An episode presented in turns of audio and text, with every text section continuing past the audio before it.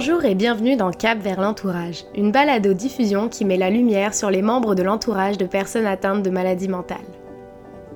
Le réseau Avant de craquer a voulu aller à la rencontre de jeunes qui ont un ami, une collègue, un parent, une amoureuse ayant un diagnostic ou non, pour écouter comment ils vivent avec cette réalité souvent dans l'ombre. Nous mettrons aussi la lumière sur des personnes qui travaillent dans le milieu de la santé mentale pour vous faire connaître les ressources qui existent à travers le Québec. Dans cet épisode, vous entendrez tout d'abord Geneviève et puis le témoignage d'une jeune, Charlotte, qui nous confie sa réalité de fille ayant une maman vivant avec des manifestations cliniques de troubles de santé mentale. Bonne écoute. Partons maintenant à la rencontre de Geneviève et Aude, chercheurs et co-responsables du laboratoire L'Approche, un laboratoire de recherche et d'action pour les personnes ayant des problèmes de santé mentale et leurs proches.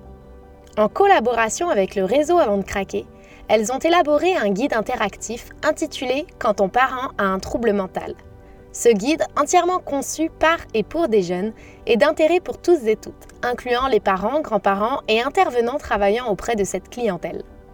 Il répond à des questionnements tels que les enjeux de l'hospitalisation, de la médicamentation et les moyens concrets pour mettre ses propres limites. Cet épisode abordera essentiellement les enjeux d'une communication efficace au sein des familles dans lesquelles un des parents est atteint de maladie mentale ou de symptômes cliniques s'y apparentant. Nous parlerons du processus de création du guide, mais vous entendrez aussi des conseils pratiques et de nombreuses informations. Bonjour Aude Geneviève. Tout d'abord, pourquoi avoir créé ce guide?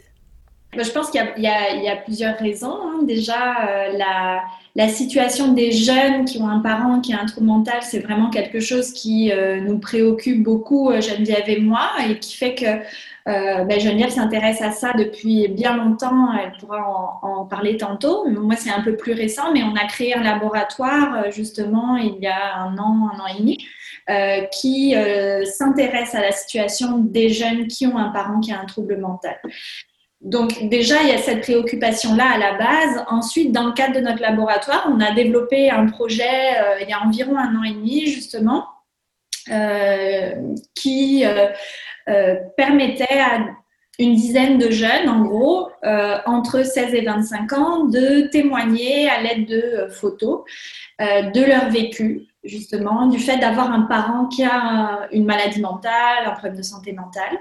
Euh, donc, les jeunes se sont rassemblés euh, plusieurs semaines, ont partagé leur expérience autour de photos et euh, ont finalement décidé d'en faire quelque chose parce qu'on se disait c'est tellement incroyable ce que vous nous partagez, c'est pas possible que ça reste juste entre nous. Là, il faut absolument que ça que ça sorte des murs de l'université et que d'autres jeunes puissent l'entendre, que des intervenants puissent, euh, puissent avoir accès à ça, etc. Donc les jeunes se sont dit, bah, nous, ça nous tenterait bien de faire quelque chose où on pourrait mettre nos photos, on pourrait mettre des témoignages, etc. Et euh, l'idée qu'on a eue, c'est qu'il existe, euh, il existait déjà un guide un peu similaire, quoique différent sur certains aspects, mais en Australie. On est en contact avec une équipe de chercheurs en Australie. Il y a d'ailleurs une de ces chercheurs qui, était, euh, qui participait à notre projet de, recherche. Et euh, donc, on a montré ce guide aux jeunes en leur demandant si c'était un petit peu euh, comme ça qu'ils voyaient justement leur propre création. Ils nous ont dit, bah oui, ça, ça serait intéressant. Par contre, peut-être on ne mettrait pas cet aspect-là, ou peut-être on voudrait développer davantage cet aspect-là. Et c'est comme ça que le guide, en fait, a été créé. Mais vraiment, l'idée, c'était surtout, je pense qu'on a été tellement touchés parce que les jeunes ont partagé et on s'est dit que c'était tellement important que d'autres entendent ça, à la fois des jeunes, des décideurs, des professionnels, que euh, vraiment on a, on a eu cette, euh, cette envie-là avec les jeunes de, développer un outil en fait. Oui, puis tu sais, peut-être que je peux compléter un peu. Euh, c'est ça l'idée de, de, créer ce guide va dans le même dans la même veine que notre esprit, ben, c'est comme mon esprit depuis plusieurs années, qui est de créer des outils ou de développer des outils pour aider et outiller ces jeunes-là euh, euh, pour faire face, finalement, mieux faire face à ce qu'ils vivent à la maison.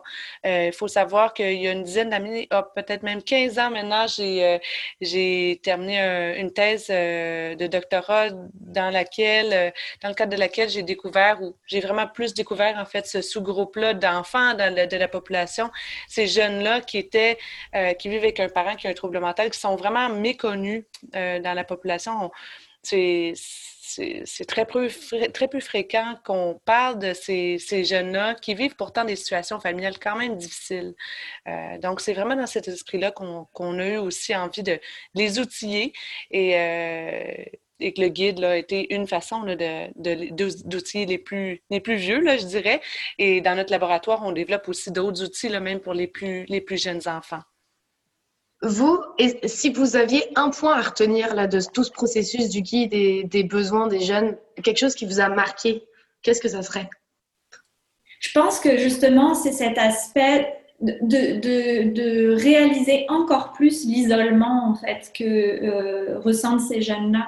C'est assez fascinant quand même de voir, euh, c'est des jeunes qui, euh, pour la plupart, avaient déjà 18 ans, 20 ans, 22 ans et qui me disait euh, c'est la première fois que je parle de ma situation familiale et c'est la première fois que je me rends compte qu'il y a d'autres jeunes qui vivent la même chose que moi. Et ça, ça m'a vraiment touchée parce que je me suis dit mais pourtant les chiffres montrent que à l'école ils sont pas tout seuls dans une classe à avoir un parent qui a un problème de santé mentale.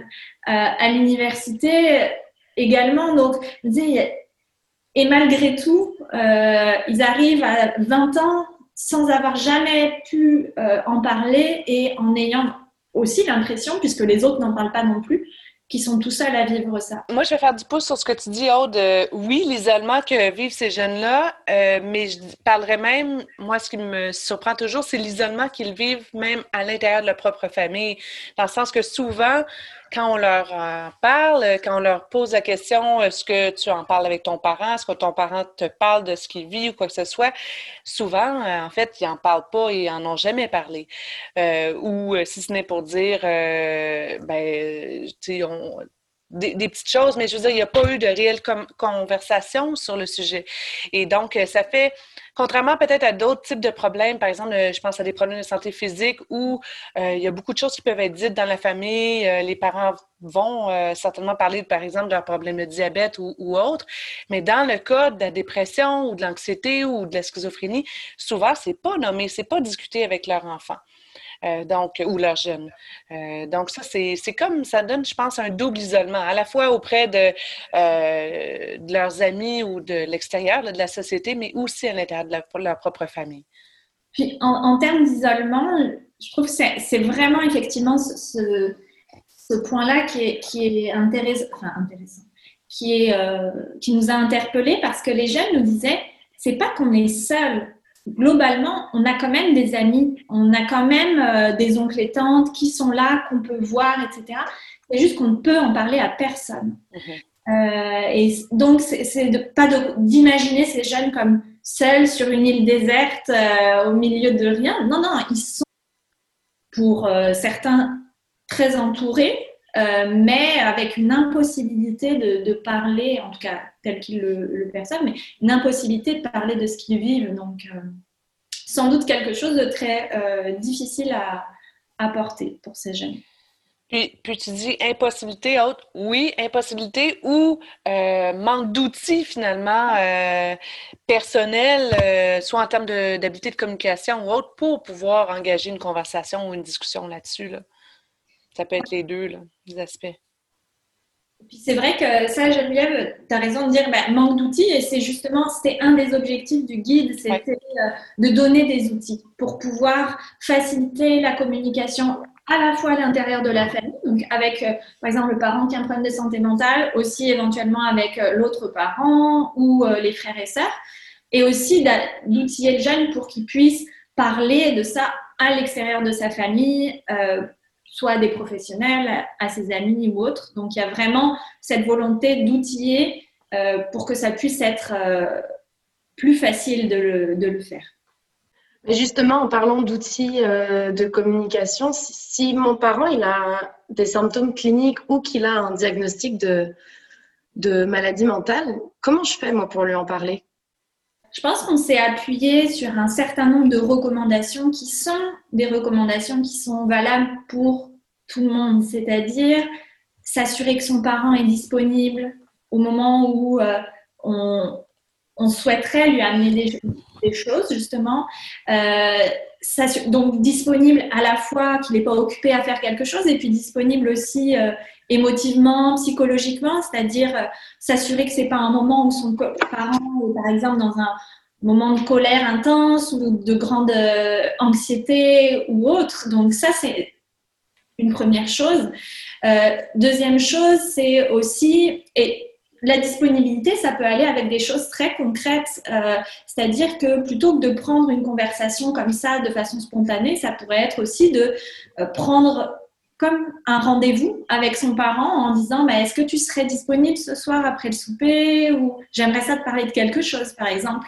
Donc, ne pas hésiter à créer un moment qui soit propice finalement à la discussion, parce qu'on a souvent tendance à prendre les choses comme ça à chaud et c'est sans doute pas la meilleure façon de faire. Et ça, c'est valable pour tout le monde. Euh, également, euh, ce qu'on ce recommande, c'est beaucoup de parler, que le jeune parle euh, de ses émotions, de ses inquiétudes, plutôt que de mettre le blâme sur son parent ou de parler des comportements de son parent en l'accusant, par exemple, de faire, d'avoir tel ou tel type de comportement. Donc, de dire, ben, moi, je suis inquiet, par exemple, quand je te vois faire ça, ou moi, ça me fait peur, ou ben, j'aime, j'aime pas ça. Quand je te vois euh, agir comme ça, ça, me, ça m'inquiète, ça, ça me met en colère ça, c'est sans doute quelque chose qui est plus facile à amener et plus positif pour la bonne communication euh, que, euh, que de désigner des comportements parentaux d'emblée. Tout à fait d'accord avec toi. Ben, les petites choses que j'ajouterais ben, aussi, c'est de ne pas euh, avoir trop d'attentes et de tout euh, miser sur une seule conversation en se disant OK, je vais tout régler mon problème, c'est ce soir que je le règle. Euh, peut-être de commencer de, de, le faire progressivement, c'est-à-dire de commencer par peut-être une discussion pour nommer ses inquiétudes, puis tranquillement, progressivement, essayer d'amener d'autres points pour essayer de de, de, trouver en tout cas des compromis, peut-être s'il y a un, conflit ou quoi que ce soit, mais d'aller d'y aller vraiment progressivement. De, c'est ça. Puis je pense que c'est vraiment ce qui est suggéré, c'est d'essayer d'avoir ces rencontres-là ou ces moments-là comme ça avec notre parent. Euh, ben, quand même régulièrement pour essayer justement de maintenir une bonne relation, que ça soit positif ou le plus possible positif c'est pas toujours évident non plus de, communiquer avec un parent qui a, disons, des symptômes euh, ou euh, qui, a, une grande désorganisation, par exemple. C'est sûr que même si on attend quelques heures ou même si on planifie une réunion, ça se peut que ça soit pas réaliste d'engager une discussion comme ça avec, euh, avec son parent.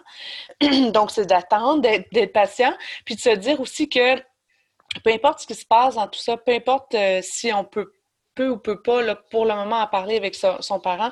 Peut-être à ce moment-là, d'en parler avec euh, quelqu'un d'autre en qui on pourrait avoir confiance, soit un autre euh, membre de la famille proche ou, euh, ou, un ami ou un professionnel. Mais c'est sûr que c'est super important de pouvoir en parler là, de ces, ces éléments-là, de, de, nos émotions ou de ce qu'on vit avec quelqu'un qui est de confiance et qui pourra nous aider là, à faire face à la situation.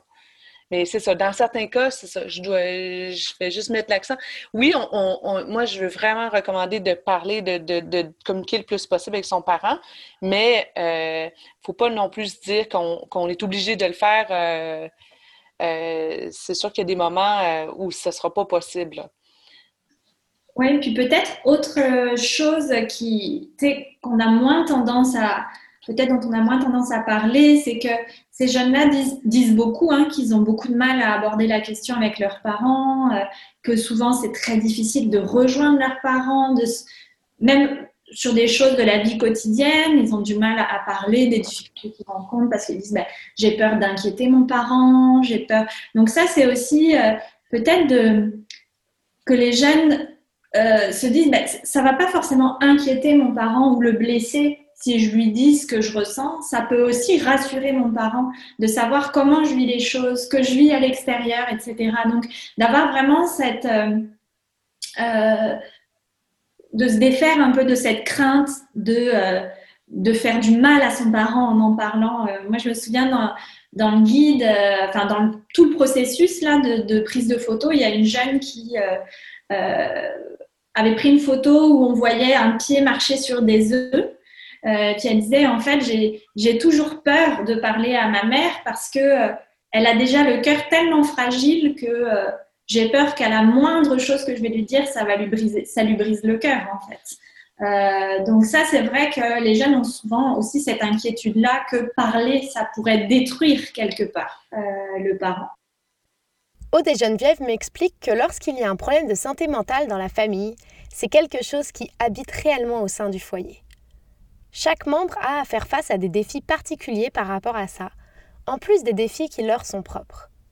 Elles me disent qu'il faut le voir comme un défi commun, d'où l'importance d'en discuter ensemble. Là, on parle de, jeunes, 16, 18, 20, 25 ans. Euh, en quoi est-ce que cette période charnière de la vie rajoute un défi supplémentaire quand on vit avec un parent atteint de maladie mentale? Ben, Je pense que déjà, pour tous les jeunes, c'est une période de transition qui est extrêmement intense en termes de euh, à la fois toutes les potentialités que ça offre, c'est-à-dire ben, on peut prendre davantage son autonomie, on peut définir davantage qui on est en dehors de ce qu'on... Ben, en dehors, non, mais par rapport à ce qu'on nous a transmis, etc. Et en même temps, c'est une période de vulnérabilité parce que c'est une période qui peut être inquiétante, où on peut euh, se sentir anxieux de tout ce qui nous attend euh, dans le monde adulte, de ne pas réussir à atteindre les objectifs qu'on s'était fixés, etc. Donc ça, je pense que pour tous les jeunes, il y a des défis qui sont très importants à ce moment-là de la vie. Les jeunes qui, ont témoigné dans le cadre de, ce projet photo et qui, ont contribué au guide, on a justement voulu mettre l'accent sur... Ben, quelle couleur ça donne en plus ou quel défi ça donne en plus quand on a un parent qui a un problème de santé mentale. Et je pense que les jeunes ont vraiment identifié des points extrêmement importants et dont on parle assez peu, mais par rapport, par exemple, justement à ben, quand je me sens devenir de plus en plus adulte, comment je fais pour gérer la peur de développer les mêmes problèmes de santé mentale que mon parent? C'est-à-dire que euh, il y a toute une la construction identitaire est très centrale à cette période de la vie et il y a des jeunes qui nous ont dit mais moi je vis avec la peur constante finalement de devenir le même adulte que mon parent, voire le même parent que mon parent. Donc il y a plusieurs jeunes qui ont dit moi j'envisage pas d'avoir des enfants par exemple parce que je serais pas euh, à l'aise avec l'idée de de devenir un parent comme mon parent. Donc ça, je pense qu'il y a beaucoup d'inquiétudes par rapport à, à ces aspects-là par rapport aussi à la prise d'autonomie, il y a beaucoup d'enjeux, c'est-à-dire des jeunes qui soit disent, ben en fait, j'ai pas eu le temps, moi, de, prendre le temps de devenir adulte. J'ai dû devenir adulte tout de suite, c'est-à-dire très tôt, j'ai dû me débrouiller tout seul, j'ai dû euh, ben, parfois partir de la maison, puis euh, assumer aussi euh, des aspects financiers, etc. Donc, et d'autres jeunes qui, à l'inverse, disent, ben, en fait, je me sens pas euh, confortable avec l'idée de prendre mon autonomie. C'est-à-dire, je me sens inquiet à l'idée de laisser mes parents. Euh, j'ai peur qu'il arrive une catastrophe si je m'en vais, etc. Donc, on voit que les enjeux qui se posent à tous les jeunes, finalement, peuvent être compliqués, euh, pour, particulièrement pour ces jeunes-là. on, voit vraiment l'utilité et le besoin de briser un peu ce tabou et de parler de cette réalité, parce qu'au final, ça concerne tellement de jeunes. Oui, tout à fait. On espère que euh, il va y avoir de plus en plus de projets comme ça euh, menés avec des jeunes autour des questions de santé mentale et que euh, voilà, on a bon espoir que les choses évoluent vers plus de d'ouverture et d'inclusion. Et de reconnaissance aussi. Ouais. Nous avons discuté de l'importance de communiquer au sein des familles. Mais il est aussi nécessaire de souligner la nécessité d'intégrer ces jeunes dans les services adaptés et efficaces, comme nous l'avons entendu dans l'épisode 4, afin d'avoir une approche plus inclusive. Les chercheurs soulignent qu'il ne suffit pas d'outiller ces jeunes, mais il faut aussi avoir cette responsabilité collective pour soutenir leur résilience et ne pas les laisser seuls face à ça. Vous pouvez télécharger gratuitement le guide sur nos deux sites web Et comme Jean-Philippe Dion, porte-parole du réseau Avant de craquer, l'a si bien dit, laissez-le traîner sur votre comptoir à la maison. Partons maintenant à la rencontre de Charlotte, une jeune adulte qui a quitté le nid familial depuis plusieurs années. Elle nous confie que c'est un moment particulier dans sa vie car elle est décidée de revenir vivre chez ses parents il y a quelques mois. Charlotte a pris conscience au fil du temps de symptômes cliniques qu'elle associe à des troubles anxieux chez sa maman. Sa réalité est largement partagée à travers le Québec, dans des familles où parfois le diagnostic peut mettre longtemps à arriver et où encore les membres de l'entourage observent des comportements pouvant s'apparenter à des troubles de santé mentale, mais la communication avec leurs proches à ce niveau est difficile. À l'image des vécus que l'on retrouve dans le guide jeunesse, voici celui de Charlotte. Donc, euh, grandir avec une maman qui avait euh, des symptômes euh, de troubles de l'anxiété, malgré ce que j'aimerais quand même préciser, c'est que elle n'a pas été diagnostiquée, et ça je pense que c'est important de le dire, euh, parce que au final c'est simplement de la spéculation. Euh, mais je pense que ça m'a aussi rendu beaucoup anxieuse en tant que personne, euh, et c'était très stressant de la voir elle anxieuse. donc je pense que évidemment ça m'a ça m'a énormément touchée dans toute dans toute ma vie, même sans m'en rendre compte en fait, parce que je pense que c'est ça aussi avec l'anxiété, c'est que souvent l'anxiété elle est très diffuse. Euh, et elle peut s'immiser partout et la peur euh, prend toutes les formes. Ce qui me fait penser que ma mère fait de l'anxiété généralisée, c'est évidemment que euh, là où il y a des sujets où un parent reconnaîtrait que oui, pourrait y avoir un danger ou oui, il y a une inquiétude, euh, la personne serait beaucoup plus rationnelle par rapport à ce qui se passe. Euh, mais c'est une peur qui est, qui est, voilà, qui est irrationnelle. C'est, prendre des proportions euh, beaucoup trop grandes, réagir de manière très, très, très, très excessive.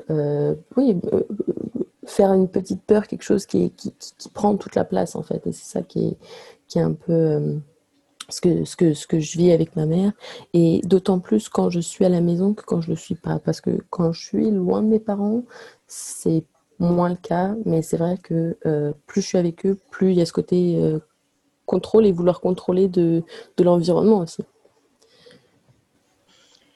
Tel que défini dans le guide quand on parent a un trouble mental, les personnes qui ont un trouble anxieux ressentent des inquiétudes et des peurs plus intenses et plus fréquentes que les personnes sans ce trouble. Elles peuvent s'inquiéter continuellement pour des choses qui paraissent sans importantes pour d'autres. L'anxiété ressentie ne disparaît pas, même lorsque la situation inquiétante revient à la normale, causant ainsi une détresse importante chez les personnes atteintes. Lorsque les peurs deviennent excessives, les personnes ont tendance à éviter les situations qui pourraient les confronter à leurs peurs et avoir ainsi de la difficulté à faire des choses normales de la vie quotidienne. Ces personnes peuvent transposer leur anxiété sur leur entourage, de peur qu'il leur arrive une catastrophe, qu'ils attrapent une maladie ou aient un accident par exemple. Est-ce que ça a été important pour toi? Est-ce que c'est encore important pour toi de discuter de ce que tu perçois des symptômes avec ta maman? Euh, Oui, bien sûr. Bah parce que moi, au final, ce que j'aimerais bien qu'on fasse tous, puisqu'on donc ma mère et ma mère et moi-même inclus, euh, on, a des, des symptômes d'anxiété. J'aimerais bien éventuellement qu'on n'arrive à pas se faire submerger par ça et de la voir qu'elle n'est pas submergée par son stress et son anxiété et donc qu'elle puisse euh, relativiser. Donc, euh, donc en effet, j'en parle, euh, mais est-ce que ça, ça sert toujours à quelque chose Je ne sais pas. Est-ce que tu essaies d'en parler Du moins, on en parlera après que c'est difficile euh, comme communication, mais est-ce que tu essaies de lui parler du fait d'aller chercher de l'aide pour elle? Est-ce qu'elle, elle va chercher de l'aide? Je on en a déjà parlé plusieurs fois. On en a parlé dans les derniers mois, récemment, là où, quand depuis que je vis à la maison. Euh, je l'ai peut-être pas amené de la meilleure manière. Et je pense que c'est aussi une des questions, une des, une des choses qu'on fait que c'était pas forcément une, interaction productive, mais ça venait euh, d'une frustration en fait parce que pour moi c'est tellement évident et c'est pas un mal d'aller voir quelqu'un et justement si on peut avoir une meilleure qualité de vie après faut pas hésiter et, ça me paraît tellement absurde de, ne pas vouloir aller euh, consulter parce que justement il y a, ce tabou là alors que je veux dire il y a tellement de gens qui l'ont fait pour des milliards de raisons différentes euh, donc, euh, donc voilà Pour moi, elle ne veut pas aller chercher de l'aide parce qu'elle ne veut pas reconnaître la place que ça prend dans sa vie déjà. Euh, et aussi parce que, évidemment, le tabou, oui. On ne veut pas euh, justement euh, voir la réalité parce que c'est une mauvaise chose. C'est une mauvaise chose d'être anxieux, c'est une mauvaise chose, c'est une mauvaise chose.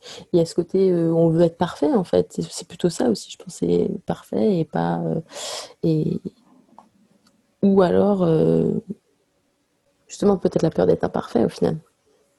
Pourquoi est-ce que la communication, elle est difficile avec ta maman? Pourquoi est-ce que tu, parlais tout à l'heure de peut-être tu l'as pas approché de la bonne manière? Est-ce que tu peux expliquer un peu plus? La communication, elle est difficile parce que c'est quelque chose qui est dans la famille depuis au final on n'est pas la seule génération avec ça, il me semble, l'aurait, euh, parce que j'en ai déjà discuté avec ma sœur et, apparemment, c'est pas, pas que ma maman, ou ce ne serait pas que moi. Euh, ça, ça, peut-être même à ma grand-mère ou plus loin. Euh, le fait que c'est difficile, c'est parce que justement, ça fait trop longtemps que c'est là et que il y a une sorte de défaitisme ou de laisser faire, où on se dit que c'est pas grave, ou alors que, ça prend pas trop d'importance ou, que ça fait partie de la vie et donc on, on, le laisse euh, de côté quoi et je pense que si on regarde euh, plusieurs générations même sans parler de l'anxiété la manière dont les gens agissaient il y a, plusieurs générations euh, ils n'avaient pas le temps pour ce genre de trucs mais maintenant on a peut-être plus de temps pour s'occuper de nous-mêmes mais ma mère s'occupe pas tant d'elle-même que ça en fait elle, est tellement dans un mode il faut que je fasse les choses, il faut que je sois productive, etc. Mais c'est néfaste. Est-ce que tu as développé des techniques euh, justement pour euh, essayer d'aborder la conversation sans que ça soit toujours euh, au moment où, parce que je comprends complètement, c'est au moment où on est énervé, c'est là que ça sort, c'est souvent dans une dispute peut-être. Est-ce que tu as, pensé ou développé des techniques pour réussir à aborder ça d'une autre manière? Pas forcément, parce qu'au final c'est difficile pour moi aussi. J'ai pas forcément les.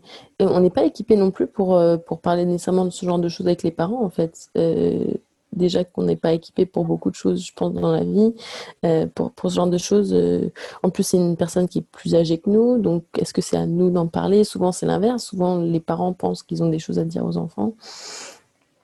mais ce que je dirais, par contre, c'est que moi, vu que moi, j'ai consulté quand j'étais pas quand je n'allais pas forcément bien et justement parce que j'étais tellement prise dans ce que les gens pensaient, etc. Euh, moi, j'ai réussi à relativiser. Donc, j'essaye de lui faire comprendre que c'est pas important, en fait, qu'il n'y a pas un danger immédiat de mort si je fais pas ci, si je fais pas ça, si j'oublie ça, ou euh, si, euh, si il lui arrive un petit problème. C'est pas la fin du monde, mais elle, elle, elle, le toujours en, trop gros. Donc, j'essaie de oui, j'essaie de lui dire, j'essaie de, de lui exprimer, mais c'est vrai que c'est très très difficile de pas s'énerver en fait. Et c'est ça, moi je pense, le pire, c'est que la, la, frustration monte, monte, monte, et donc euh, ça c'est une des choses difficiles en effet. Je comprends.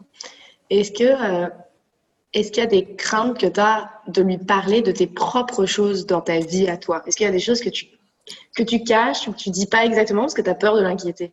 Je crois que la question n'aurait pas être, pu être mieux posée parce qu'en effet, c'est le cas euh, complètement. Euh, il y a plein de choses que au final je cache et est-ce que j'ai envie de les cacher? Non. Et ça, je trouve ça assez triste euh, parce que moi, c'est pas forcément le genre de relation que je veux avoir avec les gens basée justement sur le, la, la, peur et l'inquiétude de, de, de de, faire peur à l'autre personne. Euh, donc en effet, euh, oui, il y, a certaines parties de ma vie que je cache. Après, est-ce que chaque enfant ne fait pas ça? Peut-être, je ne sais pas. Mais en fait, ma mère fait ça également avec ses parents.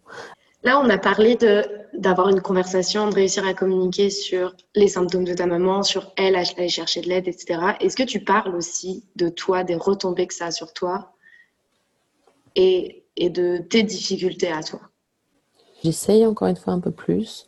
Et je pense qu'encore une fois, il, faut avoir les, outils et le travail de soi pour arriver à dire, en fait, au lieu de moi que je la blâme, parce que c'est pas ça qui va aider. C'est peut-être que si elle se rend compte comment est-ce que moi ça m'affecte, peut-être que euh, ça va, ça va l'aider un peu plus. Donc oui, maintenant j'essaie de lui dire, mais je, je, me sens, je me sens, je sais pas comment dire, je sais pas si c'est le mot, mais je me sens pressurisée, je me sens, je sens que tu, tu, tu, tu me partages ton, stress, tu me partages ton anxiété. Euh, et, et, et, moi, ça me paralyse en fait. Donc, j'essaie de lui dire que même pour moi, en fait, c'est pas, pas forcément bon. Et, et je ne sais pas si est-ce que est-ce qu'elle si elle comprend que pour une autre personne aussi, c'est c'est néfaste, mais moi, ce que je voudrais vraiment, plus que même le fait que moi, elle m'affecte, c'est qu'elle s'affecte elle-même. Quoi. La base, c'est ça. Je sais qu'on est tous contagieux et je sais qu'on s'affecte les uns tous les autres. Euh, mais, mais, mais, principalement, euh, moi, je pense que je vais relativement bien. Elle, j'aimerais qu'elle puisse euh, être plus gentille avec elle-même, en fait. Est-ce qu'à un moment donné, ça a été trop dur pour toi? Tu as dû mettre des limites sur euh, peut-être des, phases où ta maman, elle était euh, plus anxieuse ou, ou, toi, en grandissant, il y a eu peut-être une étape dans ta vie où tu t'es dit là, stop. Oui, mais vu que j'aime beaucoup mes parents et que j'aime passer du temps avec mes parents, même si maintenant j'habite avec eux et que c'est pas toujours facile, euh, souvent c'est plus quand la tension est trop forte.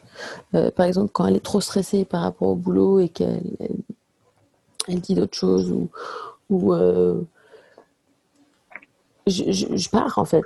maintenant, j'ai la possibilité à l'âge où, j'ai de, moi de ne pas me sentir mal, de partir pendant plusieurs heures et de, de prendre mon, mon, temps pour, euh, pour me sentir mieux de mon côté.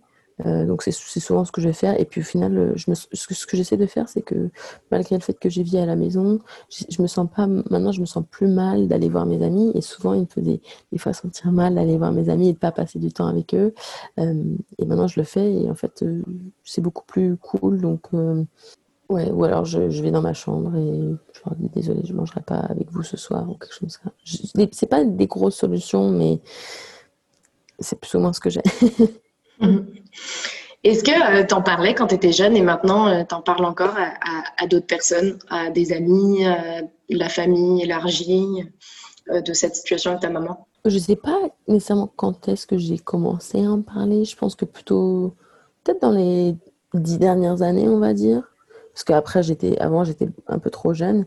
mais moi, j'en parle, j'en parle avec ma sœur principalement. Euh, j'ai aussi un frère et lui, euh, lui, ça l'intéresse pas trop ce genre de choses. Donc lui, non, pas trop. Mais principalement avec ma, ma soeur et puis éventuellement mes cousines et, mm, avec euh, mes amis. bien sûr, on en parle parce que nos les relations familiales, dans tous les cas, c'est quelque chose dont on discute énormément tous, je pense. À quoi tu t'attends comme réaction quand on parle ça dépend, c'est des gens qui la connaissent, ils le savent, ils renchérissent souvent. Euh, après, je ne sais pas si c'est simplement pour aller de mon sens. Hein. Euh, mais je pense que souvent, c'est aussi de laisser les gens parler, parce qu'au final, qu'est-ce qu'ils ont, eux, à dire? Une, amie aurait, aurait, moins à dire que ma sœur. Ma sœur, elle le sait, et on est toutes les deux un peu exaspérées, mais qu'est-ce qu'on peut faire? Donc, euh, et elle réagit, elle, on, en discute, on essaie de voir ce qu'on peut faire. Là, justement, on en avait parlé, il y a, on était resté 5 heures sur Skype euh, il, y a quelques, il y a quelques semaines parce que justement, on parlait de, certaines choses qu'on aurait voulu que nos parents soient peut-être plus heureux, etc., dont l'anxiété de ma mère. Euh, et, euh, et, et, donc, on a essayé de trouver une solution, mais pour l'instant, il n'y en a pas vraiment parce qu'on a une famille qui est dans différents continents. Donc, c'est difficile d'en parler et d'essayer d'intervenir, en fait. Et comment est-ce qu'aujourd'hui tu décrirais le soutien que tu lui apportes? Comment est-ce que tu le ressens? Euh, Eh bien, je pense que je ne fais pas le meilleur des travails. Je pense que je ne fais pas le meilleur des travails, malheureusement. Et c'est quelque chose auquel je pense beaucoup, euh, justement de comment améliorer ça. Mais je pense que euh, c'est peut-être de déjà, je sais, elle sait qu'elle. Enfin, je, pense que je devrais peut-être lui réitérer, mais on, en a, on en a quand même parlé euh, récemment, pas forcément que de ça, mais elle sait que je suis une, oreille maintenant auquel elle peut se, à, qui elle peut parler.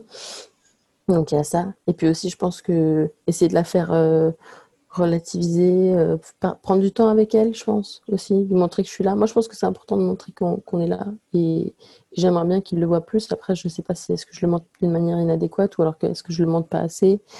Euh, je pense que.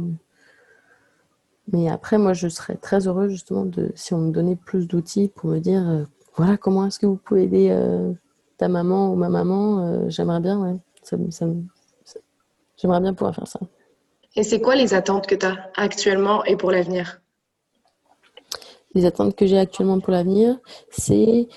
J'aimerais pas trop nécessairement parler de contrôler l'anxiété parce que dans tous les cas, je pense que c'est un diagnostic, à vie. Et contrôler, ça me paraît un peu. Euh, je pense qu'il faut l'accepter et je pense qu'il faut euh, savoir comment gérer du mieux qu'on peut l'anxiété et c'est justement de relativiser soi-même. Donc c'est un travail à faire continuellement.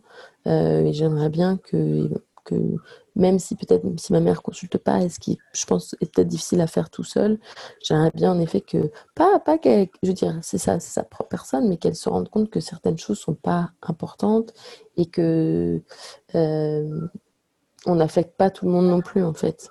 Donc euh, moi pour le futur, je voudrais juste euh, plus qu'elle soit plus heureuse en fait, c'est ça qui surtout j'aimerais vraiment que parce que je pense que ça lui bouffe un peu la vie et, et moi j'aime pas la voir comme ça en fait.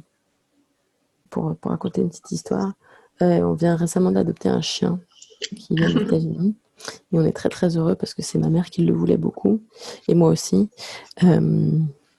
et en fait, ce petit chien a perdu son maître euh, et, il est très anxieux. C'est un mix chihuahua et un beagle. Et il est très très anxieux et il veut pas qu'on quitte la maison, etc. Au départ, euh, il voulait pas dormir en bas, il voulait absolument dormir en, haut avec nous. Et ma mère, elle, elle voudrait pas reconnaître son anxiété à elle, mais ce qu'elle a dit très clairement, et elle l'a dit très, et ça, moi, moi j'ai, trouvé ça absolument euh, waouh quoi. Et elle m'a dit très clairement, il a un, trouble de l'anxiété ce chien, il a perdu son maître. Et je me dis mais pourquoi est-ce que c'est si facile pour le chien de reconnaître ça, mais pas pour toi? Et pourquoi est-ce qu'au final on est gentil avec le chien et on essaie d'indulger le chien dans, ça et d'être compréhensif, mais pourquoi est-ce que tu n'es pas compréhensif avec toi-même? Et, ça j'ai trouvé ça waouh. ah, c'est drôle. C'est comme c'est comme s'il devait être là, le chien, pour, euh, pour réaliser des choses. Peut-être peut-être que ça va aider. On espère. Au Québec et ailleurs, un jeune sur cinq a un parent atteint de troubles mentaux. Qu'il soit diagnostiqué ou que des symptômes s'y apparentent, de nombreux jeunes composent avec cette réalité tous les jours. Nous avons souhaité mettre l'emphase sur l'importance d'en discuter, de libérer la parole à ce sujet au sein des familles, bien que ce ne soit pas toujours facile. Surtout si vous vous reconnaissez, sachez que vous n'êtes pas seul et que des ressources existent. Le guide jeunesse aborde plusieurs émotions que vous pouvez ressentir et propose des trucs et astuces très pratiques pour vous aider dans différentes situations. Vous venez d'écouter le cinquième épisode de Cap vers l'entourage. Merci à Aude et Geneviève d'être venus parler de ce bel outil quand ton parent a un trouble mental de son processus de création et de l'importance de la communication avec notre proche. Merci aussi à Charlotte de nous avoir confié avec une grande bienveillance cette réalité. Et merci à vous, auditeurs, auditrices. Suivez le réseau avant de craquer sur Facebook et sur notre page Instagram, Aider sans filtre. N'hésitez pas à aller visiter nos deux sites web, aidersansfiltre.com et réseauavantdecraquer.com. Vous y trouverez sans doute des réponses à vos questions. Surtout, parlez-en autour de vous. Envoyez-nous vos commentaires. Ensemble, mettons la lumière sur les membres de l'entourage et brisons les préjugés entourant les maladies mentales. Et bien sûr, on vous retrouve pour notre prochain épisode.